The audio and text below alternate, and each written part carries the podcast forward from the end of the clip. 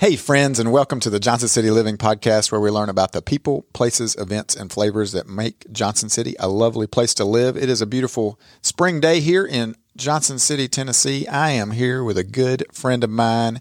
He is a local pastor, an amazing um, husband and dad and friend, and um, his name is Mattie Montgomery. Welcome to the podcast, Mattie. Hey, Colin, thank you so much for having me. Yeah, and so um, first of all, what is your favorite thing about Johnson City right off the bat? Like, Oh, my favorite thing about Johnson City. So many to choose from. there really are. I mean, besides doing I love- podcasts with me, obviously. Of, of but- course. You know, I, I said for a long time uh, that I, I think one of my favorite things for sure is that we are far enough north to have seasons, Yes. but we're far enough south that the people are still nice. I love it. I love it. Well, and that's what a lot of people say. They're like, you know, the people here are amazing. So I think that's probably number one for me too. And then the seasons are, it's a lot of fun, except if you hate the winter. Like I'm not a big cold guy. I don't like, I, I freeze. well, thankfully, you don't have to uh, deal with too much of it. You know, that's true. It's only like three or four months. It's not too big a deal. yeah. Yeah, yeah, it could be a lot worse. We could be in like Michigan or somewhere. Like, why do people live there? I don't know. anyway, um, they should move here, and I should help them. Um, tell the audience a little bit about you. Where'd you grow up? What's your story? Yeah. Well, I Where were you up- born? Uh, so I was born in Indiana. My family moved away when I was two. One of those there. northerner people. That's why you're like. That's why. Yeah. Well, I, I mean, most of my life was was in the north. I uh, uh, was raised. We moved to to Oregon for Mm-hmm. several years, and and from the time I was eight until I uh, just before my 18th birthday, I lived in Michigan, of all places. sorry, sorry, everybody. it's okay. Michigan. So I'm I learned. I mean, I learned nice to drive in blizzards, and you know, snowboarded and skied, and tried to make the most of the long, brutal winters. But then, uh, you know, I, I when I graduated high school, I thought, man, I got to get out of. Uh, out of this climate, so um, I, but I ended up getting a scholarship to a school in Minnesota, so it got it got even Out of the worse. frying pan into the fire, right? right, it got even worse. So uh, you thought this was cold. Right. I lived there for uh, a couple years and and um, and then uh, joined a, a a music group, a Christian band from Iowa, and we toured around the world for ten years. Tell me Uh, the name of that band The band was called For Today. for today, Yeah, and uh, and that was a pretty big deal. Well, it depends on who you ask. A few people, like Yeah, there's a couple people that like. There are a few of my friends that are like awestruck when they when they meet you. They're like, "That's Mattie Montgomery. Hey, can you like can we go to lunch with him?" And I'm like, "He's just a regular guy. Yeah, he'll go to lunch with us. I, I promise." He's he's like, I eat lunch every day. "Yeah." so yes, we and um, you are a big deal in some circles. And so, tell me about for today. Yeah, so I uh, ended up meeting up with these guys um, in September of 2007. Okay. and they uh, they wanted me to be the the screamer in their heavy metal band. And so uh, I said, "Listen, I'll do it if you on two conditions. Yeah. Number one, we we'll do a Bible study every day that we're on tour, Right. and number two, you'll let me preach the gospel at our shows." Okay. And uh, and they said, "Well, that seems harmless enough." And so we we went on tour, and Now, were those guys studied- believers? when they you- were they were they were believers. We were all kind of brand new, you know, Christians. kids that maybe had uh, church experience growing up, Right. but uh, certainly brand new to, to any type of ministry. 07, that's 14 years ago. Yeah. You're probably like in your 20s, maybe Yeah, 21 yeah, or like 20, 20, I think. Yeah, Yeah, somewhere in there. Okay. and um, You're a youngster. I was a baby. Yeah, so we just took off, and we figured it's it's harmless. We're just going to talk about Jesus Yeah. to, to whoever is there to listen. And Yeah. Thankfully, at first there weren't that many people there to listen Because You we were working on our, our We- group. yeah, nobody liked us. But we, uh, I remember our first show ever in San Antonio. There were two people that came to the concert, and two people gave their lives to Jesus that night. How awesome is that, awesome. though? So we You're just, like, we just okay, started Lord. preaching the gospel. Yeah. And, you know, it turns out that uh, you don't need to be particularly particularly good at preaching it, or influential, or famous, or um, anything else. You know, if if you'll just let the gospel off the off the leash, it'll change people's lives. And so, um, Yeah, I think a lot of people, um, and you can help me with this because you're a pastor. Um, a lot of people feel like I have to introduce them to Jesus and I have to convert them, right? And that doesn't happen, Nobody's right? charismatic or persuasive enough to do that. Right. I mean, it's the Holy Spirit moving in Right. that person, and that person alone, you know, has to make that decision. Right. Well, in Romans 1.16 says that the gospel of Jesus Christ is the power of God to save all who would believe. Hmm. And that means that it's not the charisma or the intellect of the person delivering the gospel. It's not the lights or the song that's playing in the background when the gospel is presented. It's it doesn't have to be the perfect atmosphere or environment. It's the gospel itself that Right. actually is the power of God to save people Yeah. uh, who would believe it. So uh, we sort of relied heavily on that. And Yeah. we just we started playing this real angry music, and and a lot of real angry kids came to our shows, and we'd preach. The, Was the that message of hope intentional? Like, because you could Oh, go, you know, you could get a guitar and play some, you know, Right. indie Some folk Chris- or whatever, Chris Tomlin music, yeah. or whatever. But It- you're like, wait a minute, there's probably a segment out there. There's yeah a whole a whole subculture of you know hot topic kids that that uh, aren't walking into our churches on Sundays, right. and so we thought, well, let's just go where they are, and we would go into the bars and nightclubs and preach the gospel. You know that band that had two two people come to our uh, our first show in San Antonio. God just really uh, opened up a lot of doors for us, and we ended up getting signed to a couple different record labels over the course of our career, recording seven uh, studio albums, touring the world, playing thousands of shows to millions of people That's amazing. um, preaching the gospel, and and uh, we spent about ten years doing that full time. And uh, you know, our farewell tour had seventy thousand people come to it in uh, uh, in in what was it 14, 14 different countries on Yeah. three four different continents. And, Yeah. uh, just a pretty pretty amazing um, pretty amazing thing to see. You know, the first time we went to Europe, we uh, I, I met multiple people that had never met a Christian before. They were dumbfounded that anyone would actually believe in those fairy tales in the Bible. They couldn't. They couldn't believe it. They would come and talk to me as like a novelty. Like this guy's has lost his mind. Now, flash forward seven, eight years to our farewell tour. We Yeah. went back to, to some of those same cities, and um, now there were a, a thousand people at the concert and a, a line of two hundred afterwards that would come up and say, "We're Christians because of you. We started a church because of you. Holy me cow. And, me and my twenty five friends here were all a part of a youth group at this church."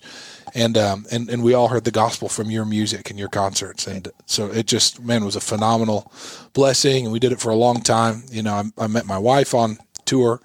We uh, had our first two kids while I was um, touring full time, and and um, I bet that was interesting. it was a, you know, it was definitely interesting. It was an adventure for sure, but uh, man, it was um, just a beautiful season in our life. And in 2016, the Lord said, "All right, you know, you've done everything I called you to do. Time to move on." That's and you know, I mean, from an outsider looking in, you're preaching the gospel to, I mean, seventy thousand people. You know, I mean, you're kind of like, Lord, why would you want to transition me out of Right. this, right? You know, and It seems counterintuitive. For sure. yeah. So what did um? So one, do you miss it a little bit being on stage and having seventy thousand people cheering, you know, and praising the Lord Yeah. together? I mean, that's got to be just powerful in itself. Um, yeah. No, I don't miss it. Okay, and then and then two, what did that look like? You're like, okay, we're just we're kind of. I feel like this thing's over. Yeah. know? Well, you know, I, we left for a tour uh, at the beginning of 2016, Okay. and um, it something just fell off. Maybe the Lord was preparing you so Right. nobody's going to have concerts And for I a couple of years. Yeah, right. And I thought, man, I, I don't know. Is there something wrong with my heart? And so I, I told Yeah. my wife and my spiritual father, my pastor, and I Yeah. said, hey, you know, I'm, I'm out on this tour where a weekend, it just feels weird. I don't know why. And, um, you know, I was praying, God, give, make me passionate about this. Right. You know, I want to, I want to, you care, you care Mm-hmm. so deeply about these kids. I'm still preaching the gospel. People every night are still responding to it. But, um, it just feels like it just doesn't fit anymore. Mm-hmm. And so I spent that whole tour, about a month long tour, um, praying and seeking the Lord and saying, you know, what's the deal? And, and Mhm. sort of toward the end, it dawned on me that there's nothing wrong. It's it's not you know it's it's not a problem with me. It's not a problem with the other guys. Mm-hmm. You know, the band is is fine. There's nothing wrong. It's just it just doesn't fit anymore. Yeah. And uh, Did the other guys feel the same way a little bit? well, the other guys had only ever had one job in their whole life, and that was playing music in for today. Yeah. And so I got got them all together at the end of the tour and said, "Hey, here's what I think the Lord is saying. I think it's time for me to to be done Well, and they probably And, um, saw it coming with it being the farewell tour. with well, that was not the farewell. oh, tour. okay. Yeah, so I, I just uh, that was a different tour, and, Okay. and I said, guys, you know, I, I'm would be happy to finish out this year because I'd love to do a farewell tour, and we did that at the end of 2016. Hmm. Gotcha. Gotcha. But Sorry. um, uh, they were, you know, upset and scared and everything Sure, at first. yeah. Since then, they've all come and said it was totally the right thing. Our marriages are better because of it. Right. Our lives are better, you know, not living in a van and, and touring around the country or a bus all, all the time. Right. And so, uh, um, it was it was right and good. It was just sort of the perfect time, right? Yeah. You know, we we ended on a high note.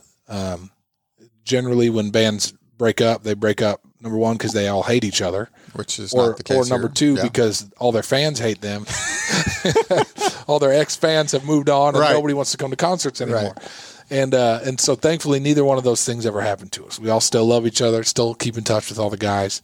And um, our farewell tour was just phenomenal. Biggest tour we ever did was our last one. And, Gotcha. Um, so it was great. We had a lot of fun.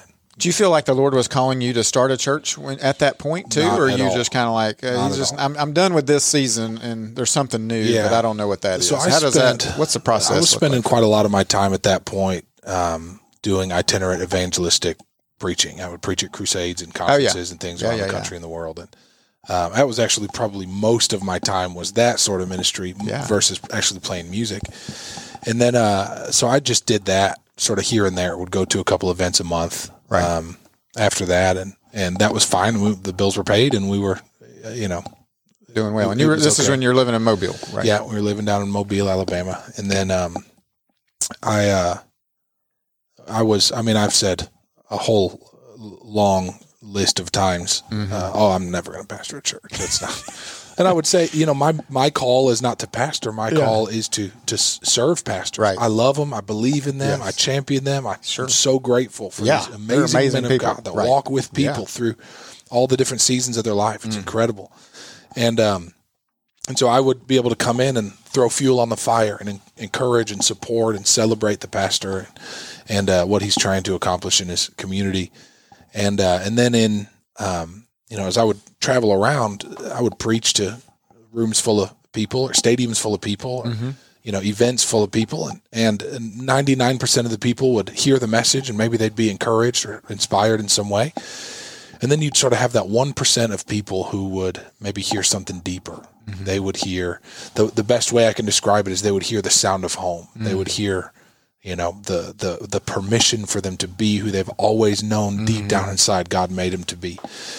And and those people were the ones that would, you know, send an email afterwards and say, "Hey, I want to follow your ministry," or or you know, where can we? I mean, we had uh, a whole handful of people move down to Mobile because they knew that's where I lived, and they'd attend the church that, that we would attend and think maybe we'll get close to Mattie, you Yeah. know, and um, they didn't. I was always in and Like, out of town so sit, much that I on would, the pew down the right. I side, I would really right. protect my my time when I was home Sure. to spend with my wife and kids, and then um, uh, in the uh, summer of 2018, I was in prayer early one morning uh, in the church sanctuary there uh, at the church we were attending, and um, this this phrase "gather the family" sort of dropped into my spirit, and um, and I realized exactly what that meant. That there's that one percent of people Right. who felt drawn to the way that God expresses His heart through me and my family and our ministry, and um, felt like He said it's it's time to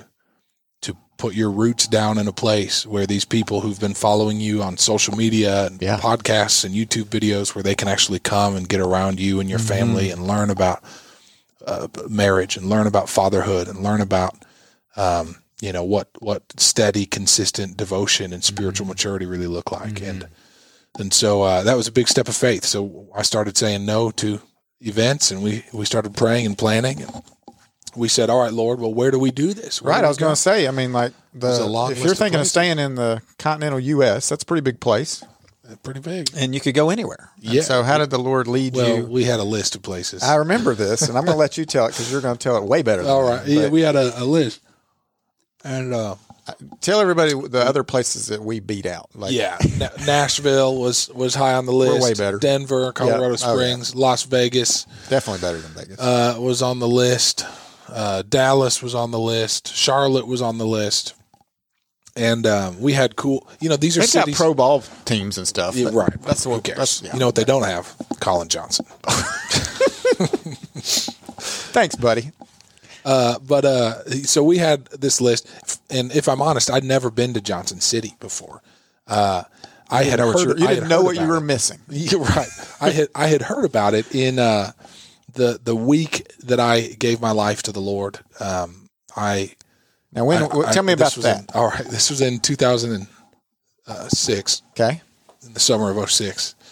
and um, you know, I, I didn't go to go to church and answer an altar call. I was actually reading a book about Buddhism on the steps of my my college dorm, Oh wow. and uh, just this this sudden wave of realization hit me that you know there's a universal standard of morality Mm. that you know Buddhists and Muslims and Christians and Jews and even atheists would acknowledge that all of us are designed to be loving and kind and generous and humble. Right.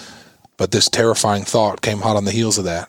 I have not been those things. Mm. I've not been loving and kind and generous and humble. I've been selfish and arrogant and perverse and greedy. Yeah. And so, uh, oh man, I'm in trouble. Yeah. And uh, you know, the amazing thing about all those worldviews is, though they agree in in a general sense on uh, uh, on morality, they uh, there's only one that offers a solution for Right. for Right, our right, sin. right. Yes.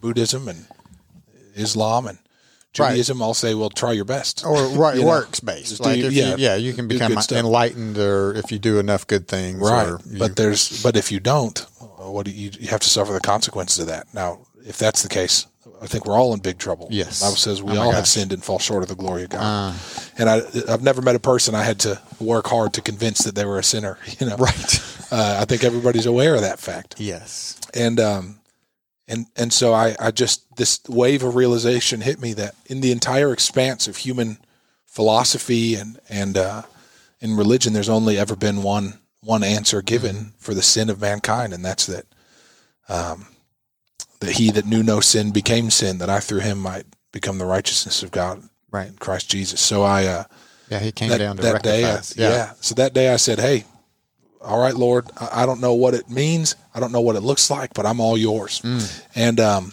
and I, I thought, you know what? I don't just want that to be words. I want to actually do something about it. So I don't know if this was right or wrong. This is what I did. I quit my job the next day and I moved out of my apartment. I put all of my stuff in my car and gave the keys to my friend. And uh, I, I hitchhiked around the country for a month Oh wow.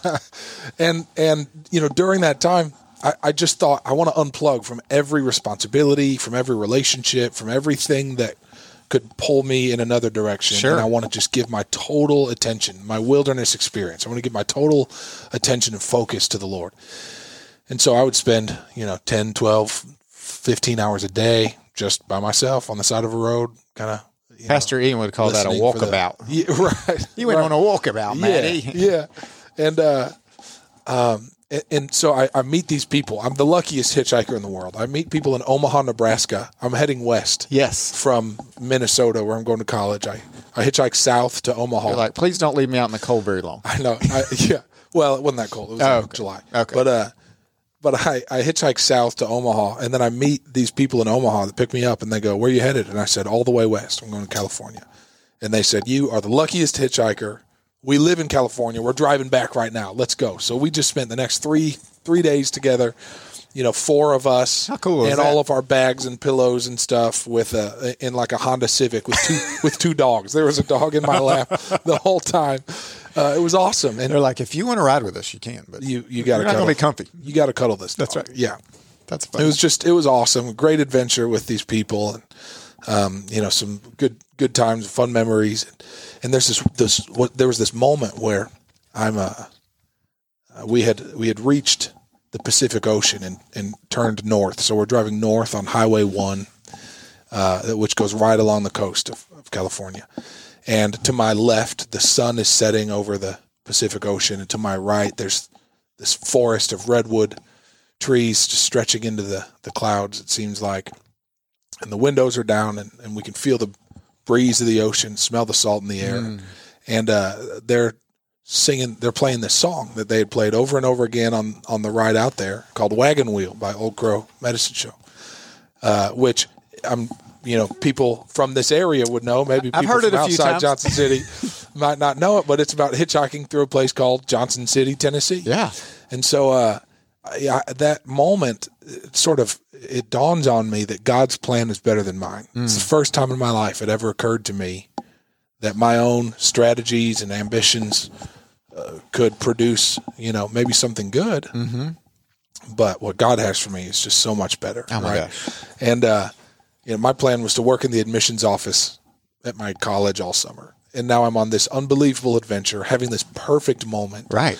and uh, singing this song with people I just met a couple days ago. Feel like they're my lifelong best friends, and um, it's just this amazing moment. It made such an impact on me. I went and got some of the lyrics from the song um, tattooed on my chest. Oh wow. Yeah Nice. and uh, just a you know really powerful time. And then uh, so flash forward twelve years. Okay. I've, I've given my life fully to the Lord. This that was just probably three days after I'd been born again. That's awesome. Twelve years later, I've I've been in ministry for about ten years, and I'm walking with God, and I'm seeking Him. And, um, and uh, He says, "Gather the family." Okay, we're going to gather the family. Where do we go? And I'm, uh, my wife and I get together one morning, and we pray over the list. You know, Nashville, Charlotte, uh, Dallas, Colorado Vegas. Springs, Vegas. You know, cool cities, great places to go. We pray over the list. And I'm driving into work one morning, and and that song comes on the radio again, and I've got my windows down, and it's the summer, and it's feeling good, and I'm singing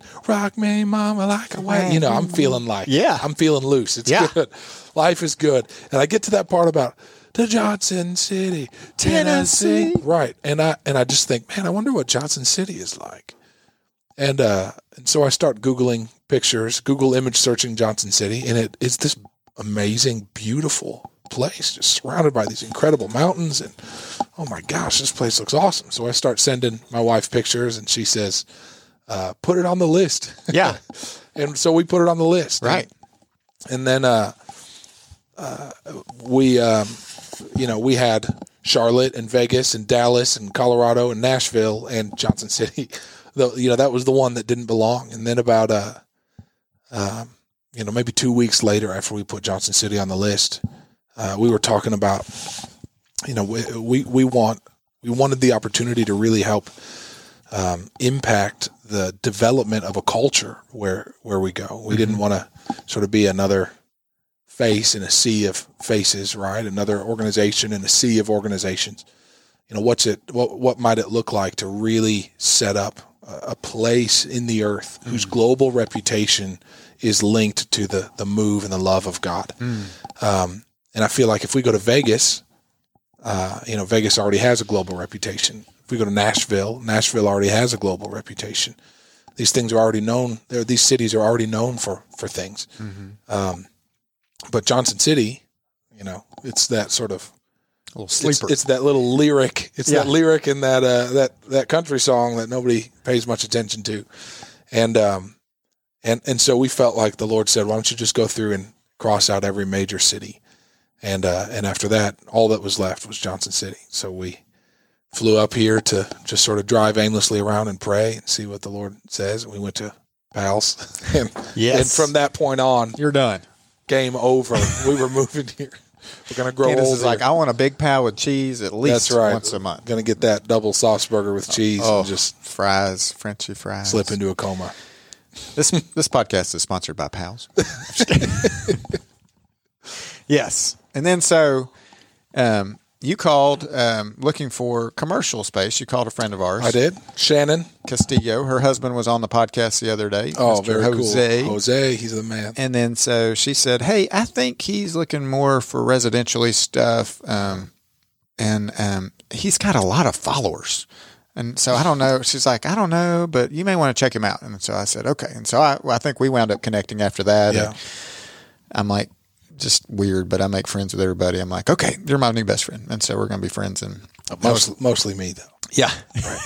Just you, just you. You're my new best friend. I don't have any other ones. And uh, and then so we yeah wound up helping you move up here, and then um, yeah, recently you bought a house last year. Yeah. Yeah, Yeah. a year and a half ago. Well, you helped us find a rental. yeah, you rented uh, right around the corner from which- me. Yeah, which, which, was amazing. Yeah, and uh, uh, that's actually where we started our church. Yeah. you know, we had people um, here that we were going to be coming here and move from California and Colorado and Washington D.C. and um, Alabama, all over the the place. Sydney, Australia, Yeah. the Philippines. It's like, amazing where yeah. people are coming from. It's crazy, and, and so they all came, and we started the church just in the living room of the rental you found us. Well, and I walked through it the other day because the guys thinking about moving into it again, and we had some people just move out of it who were some amazing believers as well, and um, and just thinking about that, it was special. Like just Yeah. knowing that um, you guys were there, and that's where you had dedicated, you know, your church and started it. Yeah. so it was really cool. Yeah, I mean, you could I could point to the place on the floor. You know, like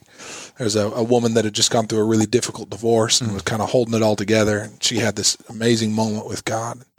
Tears, you know, Yeah. on the floor. And, you know, this another girl, she and her husband came forward for prayer one time, and, and she was really abused and then ultimately abandoned by her dad as a mm-hmm. kid. And God just touched her life right there in the living room. Yeah. You know, and, Yeah, it feels like a you could put that in the the MLS description yeah.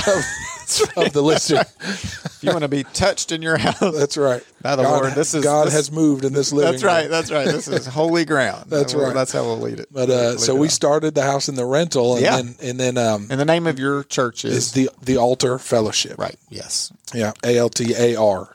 People don't realize that there's two different ways to spell that word. Gotcha. But uh, yeah, A L T A R. And um, so we then we ended up moving into the, the uh, wedding venue and an old Catholic church. Yeah, in Shannon helped you with Johnson that City. downtown. Shannon Yeah, and- hooked that up, and That, and I told you, yeah, um, that used to be St. Mary's a long time ago. I went Mm-hmm. to church there with a buddy of mine who was um, like this was probably thirty years ago. More no, thirty five years ago. I used to go to church with him. That's a long time ago. But I think it's neat that it's in the same place, and so yeah, um, you've done a great job of that venue, and and people are coming out of the woodwork to come hang It's- out. Right? It's crazy. Just got word yesterday. There's another family coming in from Baltimore, and there's a family in Texas for, that is in the process of moving. We had a family of 18, a mom and dad, their three adult kids, their three spouses, and then all their kids moved from California about a month ago. It's it's crazy, man. God is just sounding an alarm out of Johnson City. It that are bringing people who are hungry for revival. They really for- are. to see Jesus And- exalted. and they're excited about leaving those places. Um, yes, they are. why do you feel like that is the case? Well, you want to get how deep you want to get into politics? Uh, I'll, I'll let you tread in well, as deep here's as you want to go. You can Maybe- go waist deep all the way in. I maybe more, maybe more than. I mean, yeah, people are excited to get out of places where they think that their money is going to be taken and given to bureaucrats, Right. You know, to, So yeah, there's a lot of that. who are going to do sure. God knows Yeah. what with it. We're getting um, people just because of the area too. Yeah, but I, I think in a lot of ways that people are ending up here Mm-hmm. because um, it's a it's an amazing place to be. You know, It really it's, is. It's an amazing place. It's it's beautiful. It's affordable. It's accessible. You know, even for me as somebody that that uh, has traveled quite quite a lot, it's not difficult to travel out of Tri Cities. Thank you for saying that. We do have an airport around here. We do we do People have an like, airport. They somebody told me they flew into Nashville and they were like, "Hey, we're we're going to Oh, be heading no. over there tomorrow." I'm like, "Well, that's a long drive." See you for dinner. yeah, they were like, "Oh, yeah." it's not the same. yeah, and then Knoxville, they'll fly into Knoxville, and I'm like, "You're still like we've Even got still, we've got an airport, Tri Cities. Airport, and it's, a nice little airport. It's an airport. It's You little, but it works. But you It's can fine. get in and out. You don't have all the craziness. I mean, you can get there like ten minutes before your flight and just walk on the plane. Hey Jim. Yeah, Like, exactly, Just right. walk right on. yeah, yeah. Do you want to fly today, or you want me to? All right, Right, You- yeah. I'll let you do it. All I'll right. yeah. But that's uh yeah, I think you know the thing that draws people here is is that when the whole world seems to be going crazy, there's just this beautiful peace Mm-hmm. and this sense of community here that I think most of the rest of America, especially major cities, Sure. have abandoned. Right. Uh, you know, maybe because they're uh, divided over racial or political issues. Right. Maybe it's because they're scared of, you know, coronavirus. Yeah. Or, or, or whatever. Maybe because there's riots and nobody wants to leave their house because they're going to catch a brick to the head or, Which is or whatever. Yeah. But um, but here in in Johnson City and in the the surrounding areas, man, there's just this amazing sense of community and fellowship and love Mm-hmm. for each other. Um, that uh, I mean, I just as I was walking in to record this podcast, I was talking to Bob, who is a, a buddy of mine. He he doesn't have a house; he's a homeless guy, but he uh, he does have a guitar, and he can rip the guitar, and he loves Jesus, and so he'll always preach a sermon to me because he knows I'm a pastor. And That's then, awesome. And then another friend of mine, Jeff Martin, the pastor Oh, yeah. at uh, Hosanna, he Yeah. came over and uh, and me and Jeff were talking to to Bob and uh, you know just loving on him and Yeah. loving on each other. Yeah. You know, and that's just a, a, a your average day in Johnson City. You know, you run into people that you know and love, and um, and and people are, are quick to support and celebrate each other, to help each other. Just yesterday, uh, one of my two of my cows got out of our cow pasture. I was at church, and so my uh, next door neighbor saw him, and he came over and chased him back into the pasture, Crowd and up and locked him up for me. Yeah, it's, Yeah. and that's just kind of the way that's it is. kind of par for the course around here. you That's know, what I tell people. I said the people here just love one another. It's one of those places you break down the side of the road, people are going to be stopping within minutes. I For mean, sure. Yeah, Yeah. Just to help you and Yeah. and love and support you. Okay. And then so um, tell me more about like the church and what you're planning on doing. Where where are we going with the altar? How's it going currently? Oh, it's going amazing. Uh, actually, right this minute, our um, well, I'll give you the backstory. So, um, when uh, there was a, a, a pandemic in Isaac Newton's day, Sir Isaac Newton. yeah, and uh, and during that during the quarantine for that pandemic, he sat down and invented calculus, which is pretty amazing. Uh, there was a quarantine in, in C.S. Lewis's day, Yeah. uh, and during during the quarantine, he sat down and wrote Mere Christianity. Oh wow. Um, both awesome men of God Yeah. who produced, I mean, world changing works of, Yeah. of creativity and innovation during pandemics, during quarantines for pandemics. And so when when the quarantine started, I got all of our musicians together, and I said, guys, in the past, in this same situation, God has met this this quarantine with just a, a, a an unusual grace for creativity and innovation that would, that would thrust forward Yeah. the uh, the kingdom. And so I said, just write, write all, write the bad songs if you have Sure. to, just write something.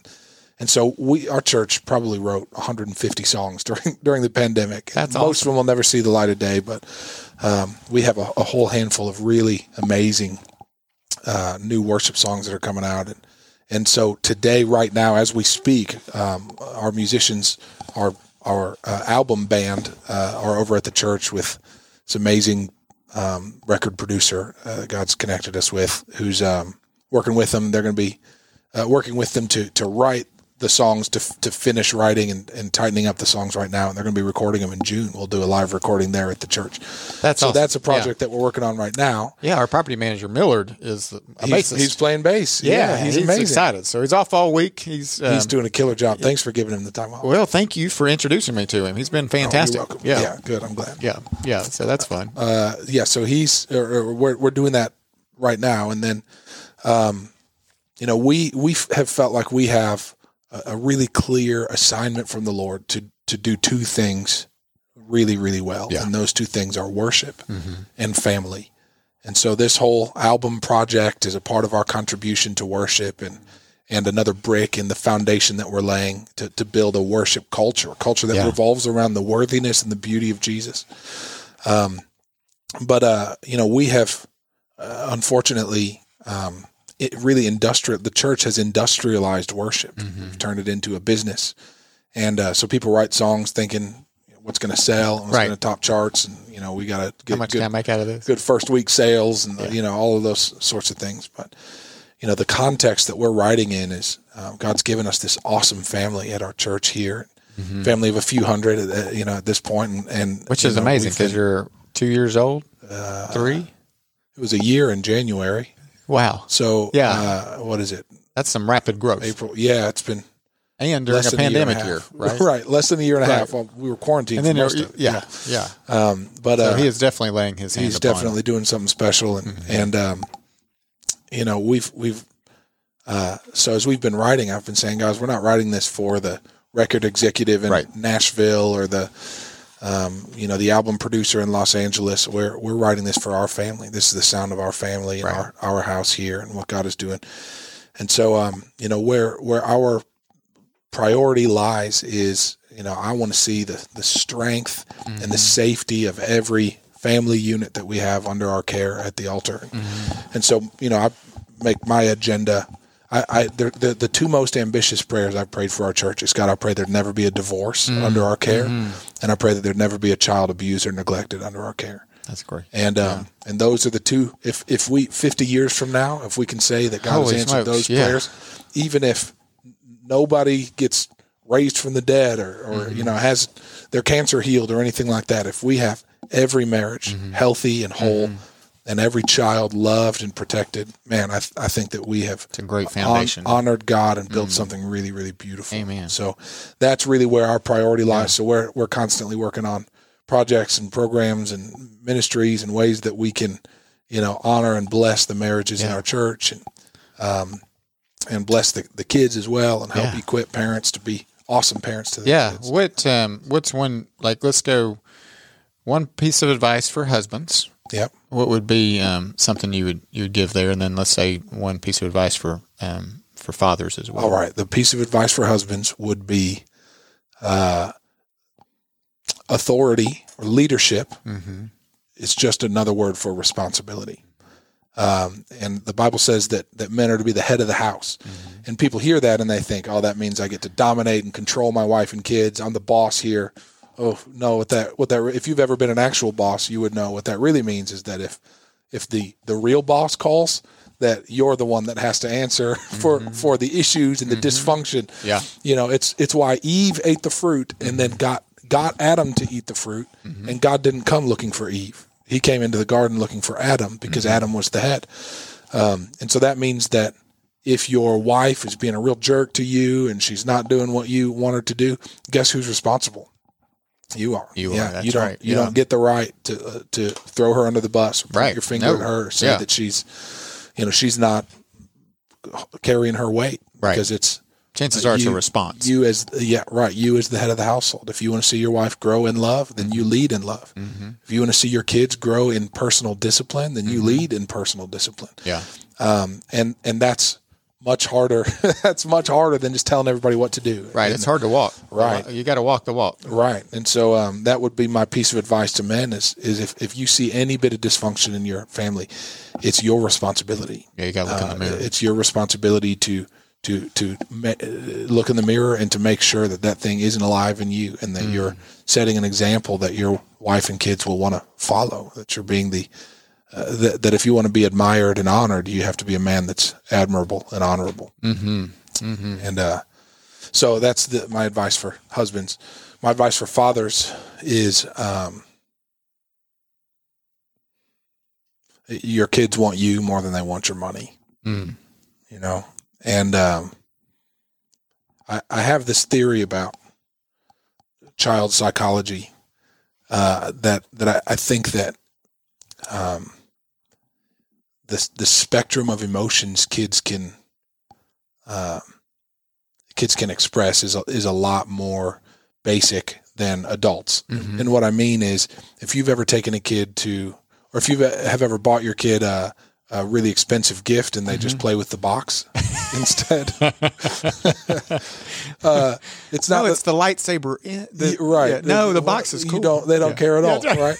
or or you know, for me, we took our kids to to Disney World and Universal Studios, spent a week down there, and God knows how much money. All right. You know, and then and then uh, came back, and like a week later, I took them to Chuck E. Cheese, and my my uh, uh, middle son said, "This is the best day ever."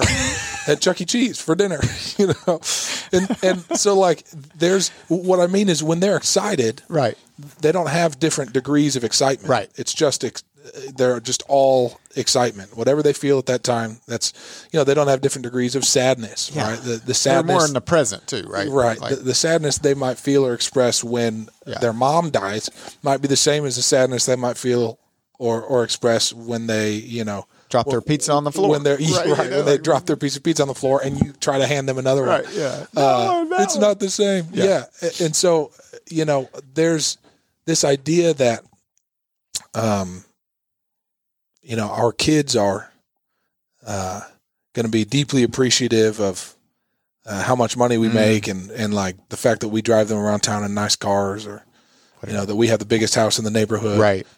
Uh, They don't. They give, don't care. They don't give a rip at all. Yeah. What they want is dad Right. you know and and frankly i think one of the things that scares us is that that we feel like we don't know what to do but here's Sure. the beautiful thing you know, I can provide for my kids and I can keep them safe, and put them in a good neighborhood, and put them in a, you know, a car seat, and right, I can do the the stuff. Um, but but we feel like on a, a relational or emotional or psychological, spiritual level, we don't really know what to do. But the amazing thing about kids is that if in the times when parents don't know what to do, kids do. Mm. You know, most of most of what I do to my kids is just let them climb on me. right? Yeah, that's Russell. I just sort Yeah. of sit there and, and they just climb onto my head. Uh-huh. My son Caleb has this subconscious compulsion. He's seven now. If I if I bend over to tie my shoe or to pick something up off the ground, he doesn't even realize he does it. But he just leaps onto my back. He can't he can't stop. It's been this way for years. Yeah. Uh, he just can't keep himself from climbing dad. It's Yeah. this like sub, subconscious thing I got to take you down. this impulse, this Yeah. impulsive thing. Uh, but there's, um, you know, I I think it's it's like that box. You know, the box never plays back. The kids just they just do what they They're want, just doing it, what they and want. Mm-hmm. it's and they're growing and they're learning and they're they're growing stronger. And and I think, you know, for fathers, we uh, we sometimes let our ambition dictate our Sure. our path, and we.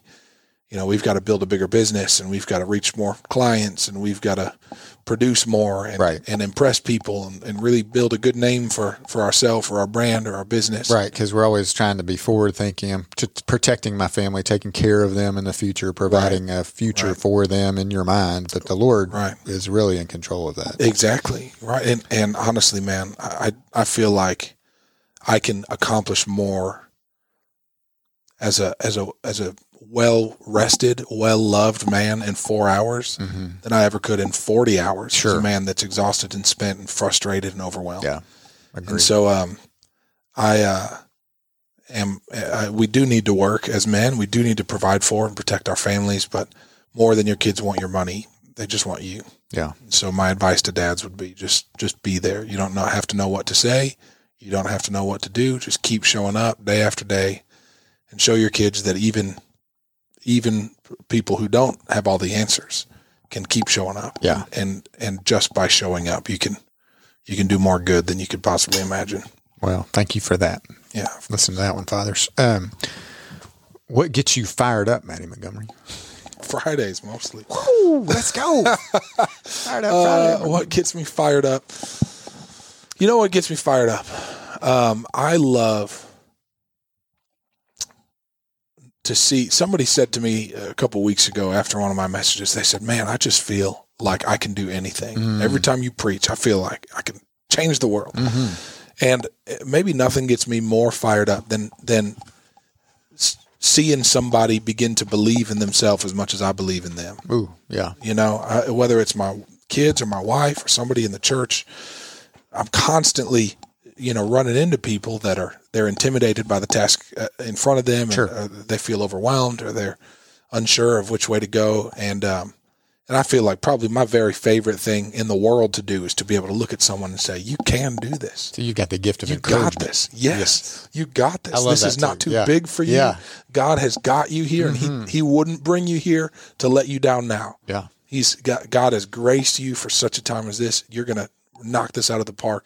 I feel like that's just my very favorite thing in the world to That's do, awesome. and, and to see somebody begin to to believe their own hype. You know, Right, right, right, right. See somebody begin to see themselves Yes. through through my eyes. you were wonderfully created. Man, Yeah. yes, to to see themselves, uh, maybe uh, probably more importantly, to see themselves through through God's eyes. Amen, brother. It's it's just oh man, there's nothing Yeah, like it. yeah. it's the best. Um, okay, so there may be some listeners who don't know Jesus, and this might be the only time they get to hear the gospel. You want to Oh my goodness. tell them about Of um, our course. friend Jesus? Of and then- course. and then we'll wrap it up because it's almost time Yeah. for um, for us to go eat donuts or something. Yeah. Oh, amen. You know the the the simple truth Mm. is that uh, I, I mentioned earlier in the conversation that we um, that there's a, a universal moral standard. Mm-hmm. Every that every religious teacher or leader, every spiritual or, or political leader has ascribed to Mm-hmm. these these principles of love and generosity and kindness and humility. The problem is that none of us have lived up to that standard. And um, every religion and every political system and every every worldview um, will tell you this is how you're supposed to live. This is the kind of life you're supposed to live, the kind of person you're supposed to be, and um, and yet there's sort of this constant unspoken shame that we carry around, Mhm. knowing I haven't been that. I've failed probably more times than I've succeeded, and, Mhm. and so oh my God, what am I going to do? Mm, What does that mean for me? What does that mean for my eternity? What does that mean for God's opinion of me? right. How, how, how could God ever want to be around a person like Right. me? Yeah. And um, the the amazing thing is uh, that that there is an answer. Mm-hmm. We don't have to just try harder next time. Mm. That we actually can cast our cares upon Him. And so the uh, the Bible says that Jesus bore our sin on Himself on the cross, and that to all who receive Him, to those Mhm. who believe in His name, He gave the right to become children of God. And um, and so there's this this beautiful message that we that we read in the life of Jesus that we can discover in Scripture that um, that we don't have to just live under the weight of our guilt. Mm. We don't have to face the consequences of our guilt, and that we actually can be free from from the sin that that made us guilty in the first place. Mhm. And um, you know, the first announcement about Jesus' arrival uh, when he after he becomes a man is from John the Baptist, and he he shouts to everybody following him. He says, "Behold, the Lamb of God Mhm. who takes away the sin of the world." Mm. And so that's the ministry of Jesus: is to take away our sin, to take Yeah. away our shame and our guilt. And so To give us abundant life. that's right. And so my uh, my invitation to you, if you're if you're listening, would be um, would be this that that as I said before, John one twelve says that to all who receive him, to those who believe in his name, he gave the right to become children of God. Jesus said, "I will by no means turn away Mm. anyone who comes to me." And so the invitation is is this that you can put your faith and trust in Jesus Mhm. as your personal savior. Now, maybe you've heard that phrase before, but what that means is that um, is that you can say, God, I believe that that the the price that Jesus paid on the cross as an innocent man that died a sinner's death, uh, that that that was my price, that that was my debt, and um, and and that took off of me that that took off of me the weight of my own sin and shame. And so, uh, God, I put my faith in Jesus as my Savior, and I say that His death was the payment for my sin. Mhm. And um, there's this beautiful exchange. The Bible says that when we put our faith in Jesus, that we can uh, that that we can actually receive the righteousness of Christ upon us. That that His purity and His innocence and His perfection can be placed upon us like a garment. We can put on Mhm. Christ, and uh, uh, and and so the Bible says that that the moment that we call out to the Lord, that we come to Jesus, we put our faith and our trust in Him, that uh, that we're actually made perfect in the eyes of God, that we're made sinless Mm. and holy and righteous and pure in God's eyes, and um, uh, now if if they're anything like me, it's going to take a long time for them to learn to walk out Sure. what God says about Yes. them. That's a process that takes. Uh, that that takes. I don't long, think long, you ever long get time, done, right? You know, you're always we're wanting still- to study more and be, you know, in the Word more and be, yeah, um, and then you're called to go and share the that message with others. I Right. think as disciples of Christ. Well, and, and not only to share it, but to demonstrate it, Mm. the Yeah, to live it. transformational power Yeah. and the love of God to, to make that evident and uh, tangible in your life. I think Yeah. that's the goal. So, Yeah. my encouragement to anybody listening who maybe doesn't know God or doesn't know the good news uh, of the gospel would be, you know, you don't need to uh, sign on, on a dotted line. You don't need to log on to my website. Um, you can right there wherever you're listening in your car or your Mhm. bedroom or the gym or wherever else you might happen to be that you can right now just call on the name of Jesus and say, Jesus, I receive you as my Lord. Mhm. Um, I receive your um, your blood to, to wash away my sin, and uh, I want to be forgiven and brought into the family of God. Mhm. And the answer to that prayer is always yes. Yes. Yes. Yeah. Thank you for sharing. Yeah. I hope that somebody out there is listening and, and Yeah. doesn't know who um, you are, Lord, and that they did convert their life to you. Um, well, anything else you want to share with our, our listeners before we sign off? How can Uh, people connect with you? Oh, uh, well, they can go to the church's website, um, thealtar.org, A L T A R. A L T A R, the altar, Altar.org. You are in Tennessee. the altar. that sounds like I'm saying all tire with a- Altar. Yeah. That's a good store. Yeah, go Yeah. down to Altar. Go down to the altar. Yeah. Go to al- thealtar.org and uh, they can find out more about me and the church, and how Yeah. to connect and everything like that. And um, Sunday mornings, 10 o'clock. Sunday mornings, 10 o'clock. Market, Come on down. East Market Downtown, Street. East right Market Street. Johnson yeah. City. Yeah. Great spot to be. Great Yes, spot to be. Well, thank you for spending time with me. Thanks for coming in. Oh, Thanks for my being my friend. Of course. Thanks for calling Somebody's Johnson got- City. somebody's Somebody's got a, a burden to to bear, and so uh, yeah, thanks for calling Johnson City home. You've been an amazing addition to our community. Oh, thank you. I can't thank you enough for what you're doing, and um, I just pray that the Lord continues to bless you, allows you to flourish, allows your church to grow, allows you to just serve our community well and help the hurting, and to help fathers and husbands, and just um, yeah, thank you for what you're doing, buddy. I, Oh, I love course. you, and I'm I'm I'm encouraged by you, and Thank thanks you, for, man. thanks for spending time together. And so thank you all for listening. And until next time, I'm Colin Johnson with the Colin and Carly Group and Keller Williams Realty. And if you ever need to buy a home or sell a home or want to call Johnson City your new home because you listen to a wagon wheel song or because the Lord is calling you here, most likely, call me. I'd love to help you, and um, I will introduce you to my friend Mattie Montgomery. Thanks, and have a great day.